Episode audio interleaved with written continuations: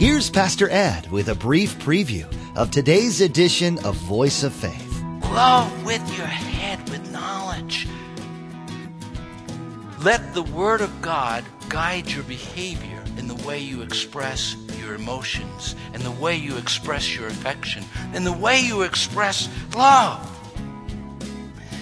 Parents, you just wouldn't give your children anything they wanted. Well, I love him. I love her. Now, the children might like that, but uh, you, you, would, you wouldn't do that if you really love them. Otherwise, you spoil them. Loving others responsibly might seem counterintuitive to the calling of unconditional love. It's often assumed that love comes only from the heart and leaves no room for thinking. In today's message, however, Pastor Ed will teach us that this isn't necessarily the case. Using several examples, Pastor Ed demonstrates the difference between reckless love and knowledgeable love. Just because we might love a child or person unconditionally doesn't always mean we do whatever they want. Today we learn the importance of discernment as Pastor Ed teaches us from the book of Philippians. Now here's Pastor Ed in the book of 1 Thessalonians chapter 3 verse 12 with today's study. Love more and more and more and more. In 1 Thessalonians 3:12, written prior to Philippians years before, and may the Lord cause you to increase and abound in love for one another and for all just as we do for you. Oh, may God cause you to increase in your love for him, love for one another. Can we pray that prayer this week for our church, for each other, for ourselves? Don't stop there though. Paul didn't. Paul says in verse 9, listen to his words very carefully, more and more in knowledge and depth of insight. In knowledge and depth of insight. They're like the bank on the right hand and the left hand, keeping the river within its confines. A river is a beautiful thing, but when it overflows the banks, it can destroy and be destructive to a community, be destructive to everything that surrounds it. And so Paul the apostle says, may your love abound more and more in knowledge and depth of insight. I love the way the message puts this. Verses 9 to 11. So this is my prayer, that your love will flourish, that you will not only love much, but well. Learn to love appropriately you need to use your head and test your feelings so that your love is sincere and intelligent, not sentimental gush. Live a lover's life, circumspect and exemplary. A life Jesus will be proud of. Bountiful in fruit from the soul, making Jesus Christ attractive to all, getting everyone involved in the glory and praise of God. He's talking about knowledge. When love overflows its banks, oftentimes we have to do repair work. That's why Paul says that you ought to pray for love in knowledge. And every time that word is used in the New Testament, that Greek word, it's referring to spiritual knowledge. It's referring to knowledge of God and knowledge experientially of God. What Paul is praying is that as a Christian, I will really love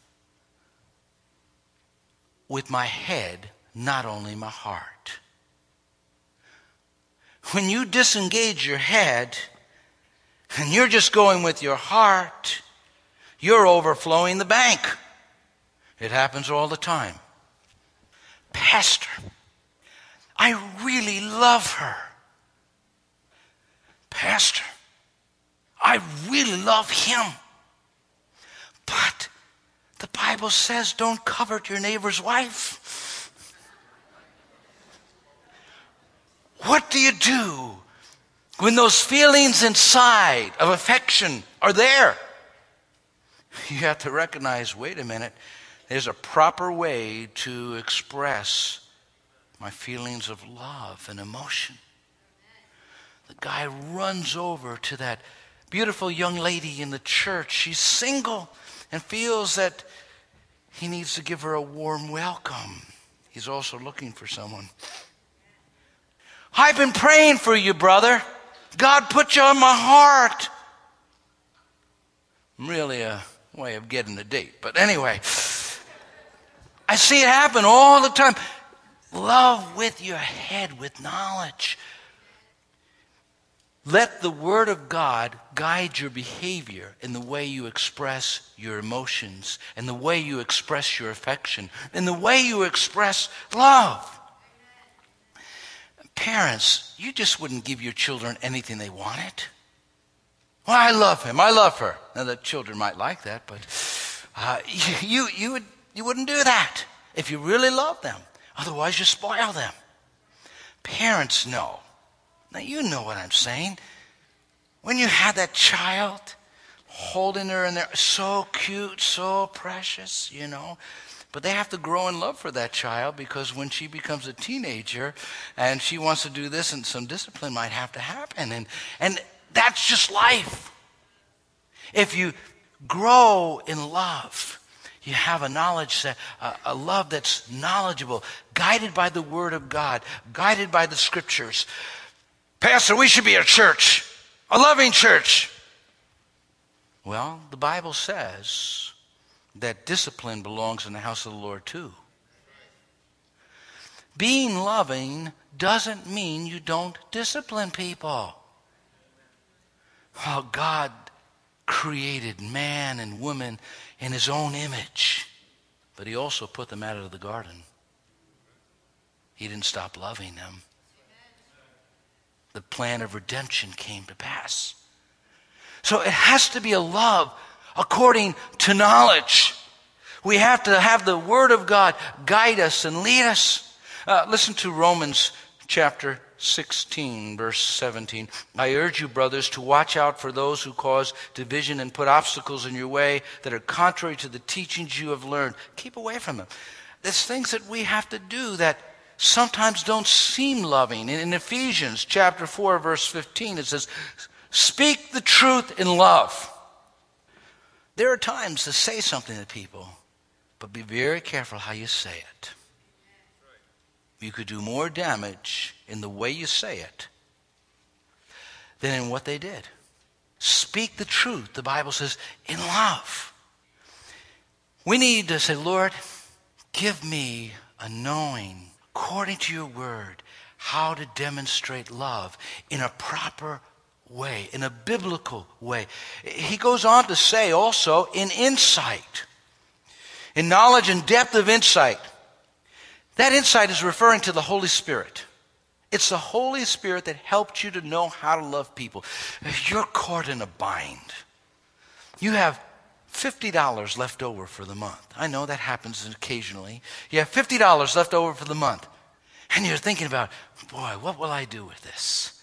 Will I go out and treat myself? You know, they're talking about a need in the church. A missionary has a need. My friend is short this month. They don't have enough money to put gas in their car. The ability to let the Holy Spirit lead and guide you in those decisions. That's what Paul is praying. I pray that you might know how to demonstrate love, that you might have insight into situations. Sometimes, God, you may know of a problem, but God says, don't say anything. Sometimes God prods you on to say things. But that's what he's talking about when he says, with insight. When you really love, you're really concerned about doing it God's way. If you love God, you're going to keep His commandments. Not just going to feel fuzzy feelings in church, not just going to raise your hands in worship, not just going to be excited when we're worshiping the Lord. It's going to come out in the way you live all through the week. One of the most difficult interpersonal decisions I ever had to make involved a very close friend of mine. We were close for years. We were involved in each other's lives and families.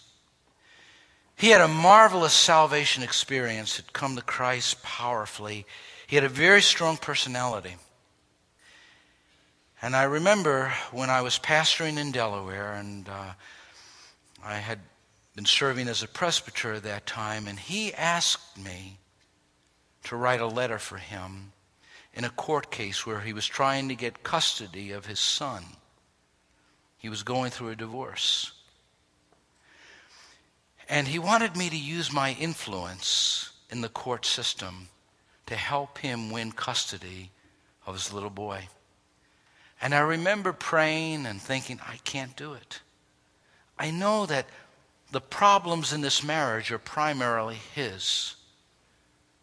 And I know that his wife would be a far better single parent than he could possibly be because of even his physical condition. And so when I told him I loved him and I cared about him, but I just couldn't do it because I felt he was doing the wrong thing he severed the relationship. My heart literally broke. Not long after that, he died. And I remember his family was still angry with me and didn't even want me near the funeral. I know one day he'll welcome me into heaven because he's on the other side. He's there with the Lord. And you see differently when you get there, you know? uh, we're perfect when we get there. We'll, we'll see him, we'll be like him. But I know I did the right thing. And I tried to do it in the right way. Love of God demanded that I do it the right way. In the Ten Commandments, the first four deal with our love for God. The last six deal with our love for one another. We have to love God first, then we could love people. I still remember a well needed rebuke that I once received. A godly man who I was prayer partners with came and he said to me, Pastor Jones, God placed this on my heart, and it's hard for me to tell you.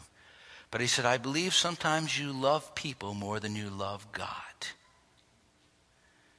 And when he said that, the Spirit quickened that to my heart. And as I prayed about that, and I thought, you know, that's idolatry. To put people before God is sin. And I've tried through the years to put God first and people second. But I still need to abound more and more in love. I know what Paul was talking about when he says, praying for wisdom and insight.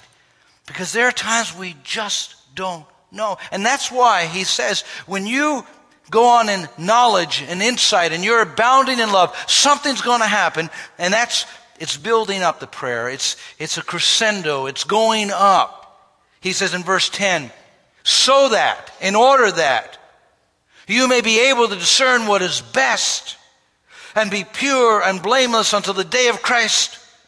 There are times we have to make choices. The good, the better, and the best. Those in the ministry know what I'm talking about. Those who are in Christian leadership know what I'm talking about. Because in the work of the Lord, the work is never done. There's always something that you could do. Should I make this hospital visit or should I spend time with this person who needs counseling? Should I spend time with my child who wants to spend some time with me now? Or should I be doing something else here in the work. And, and you have all good choices. Many times our battle is not between good and bad, it's between good and better and best. I remember a nightmare. Well, what do pastors have nightmares about? Well, I, I, remember I was on Route 84 and I was driving down to Westchester and I was supposed to be going to a hospital to visit somebody who was critically sick. And I was in this dream and I was driving down there. And at the same time, I was supposed to be at a funeral. And I'm on 84 and I can't decide what to do. I'm going to the hospital, but I think I should be at the funeral. And I woke up in a sweat and anxiety. And there are sometimes it's like that. We're, we're not quite sure. Should I do this or that? Door number one, door number two, number three, they're all good. Paul says, I pray that you will mature in love and knowledge and insight, are abounding in love, so that you may be able to choose what is best. Our life is a product of choices, the character, the person we're becoming, the destiny that we have is all a product of the choices that we have been making. Your destiny is not a matter of chance, it truly is a matter of choice. So, Paul is leading us on in this prayer. He's talking about abounding in love. He's talking about a directed or guided love, a love directed by knowledge and insight. He's talking about a love that has the ability to distinguish the very best thing. One of my very close friends just finished his doctorate, and uh, he called me up to let me know and uh, asked me how I was doing on mine, and uh, we lost connection at that point.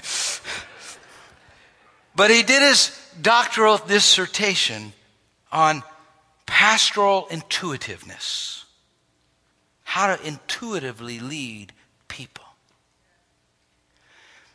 Some people are so in love with God and so love people that they could read a situation like that.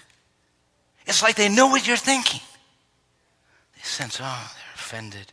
They sense, oh, there's a need here. There's a burden. When we love God and we are loving people, God helps us in that area. Paul goes on to say, not only for effective praying, but prayer for practical love. It should be expressed in the way I live, in my interactions. It, well, listen to his words. So that you may be able to discern what is best and may be pure and blameless until the day of Christ, filled with the fruit of righteousness that comes through Jesus Christ to the glory and praise of God. Notice that he says pure. In the King James, I believe, is sincerity. It comes from two Latin words. It talks about without wax. Centuries ago, when they would make expensive vases and expensive uh, earthware, sometimes there would be a fine crack. And what they would do was they would fill that crack with wax, and maybe they would cover it over with some porcelain or some paint so no one could see it. The only way you could detect it is if you hold, take it outside and hold it up to the sun and turn it around. And then you could see those cracks. What God is looking for in our lives is that we have a pure love, that we're not covering up, that we don't have mixed motives. Brother John, you look absolutely great today. I like that jacket. I like those pair of pants and those shoes and that open Bible. You, could I borrow $20 off of you, brother? you know, we butter up people so that we can take advantage. That's not being pure in our love. That's having mixed motives. That's not really caring. And what Paul is talking about is that when we love, it's out of a pure heart.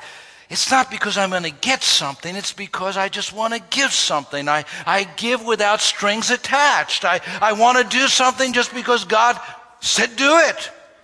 He says pure. Then he says blameless. And the idea is that not to stumble. That's so hard. But we don't want to cause anybody to stumble. We want to have a pure, clean motives in what we do. Transparent honest and true and no secret agendas, but simply transparent. That's what Paul is praying. Imagine a church like that. Who wouldn't want to be a part of a church like that? God help us. Lord, do it here. Do it here. Let it happen in my life. Let it happen in your life. Let's grow in love. Fruit of righteousness. You know where that goes, right to Galatians. The fruit of the Spirit. Let me just read to you from the book of Galatians. Paul the Apostle is really describing a Christ like character when he speaks about the fruit of the Spirit. Listen to what he says. But the fruit of the Spirit is love, joy, peace, patience, kindness, goodness, faithfulness, gentleness, self control. Against such things there are no loss. He's saying, I'm praying that you will be filled with righteousness, overflowing with righteousness, that your life will be fruitful. There's a story that I've shared. Not all of you have heard it, but I've shared it a couple of times that God used in my life to sort of correct me. I was having one of those days. I was pastoring in Chestnut Ridge. I was about 30 years old or so, and just having a miserable day and complaining to God. I was complaining about everything. Have you ever been there? Well, a couple of you have. But anyway, I was complaining about everything. So I'm driving and I'm going on the Belt Parkway. As I'm driving in on the Belt Parkway, my car gets a flat tire. Now, this is really aggravating. So I, I pull aside on the Belt Parkway, I open the trunk, and something happened to the jack. It wasn't working. And it was the day before cell phones back then. And uh, I had to walk all the way down to a phone booth. I didn't know who to call. I said, let me call my home church pastor. And I called the Pastor Greco, and I thought he could send somebody out to help me out, you know. I, he came himself. Now, he had crippling arthritis, in pain. He came out, brought his jack, and started jacking up my car. I said, No, no, no, Pastor. but God corrected me at that moment and says, Look, you have so much to be grateful for. And it just broke my heart. It just did something inside of me. There's another man that I also consider a model. He's my father in law, Pastor James Morris. I try and call him and talk to him on the phone. And um, he's going on 84 years old. I don't know how much longer God will grant him in this world, but for me, he's one of the people that I model my life after. I watched him all through this Christian journey, and um, he says, I, I got to make a hospital visit. Nobody, or I got to go to the nursing home. No one visits them. I'm the only one that stops in. He's 84 years old. He'll, he'll say, This missionary has such a, a need, and he's on a fixed income. And he takes and he gives, and he gives, and he gives without any strings attached. There's a love for God every single day.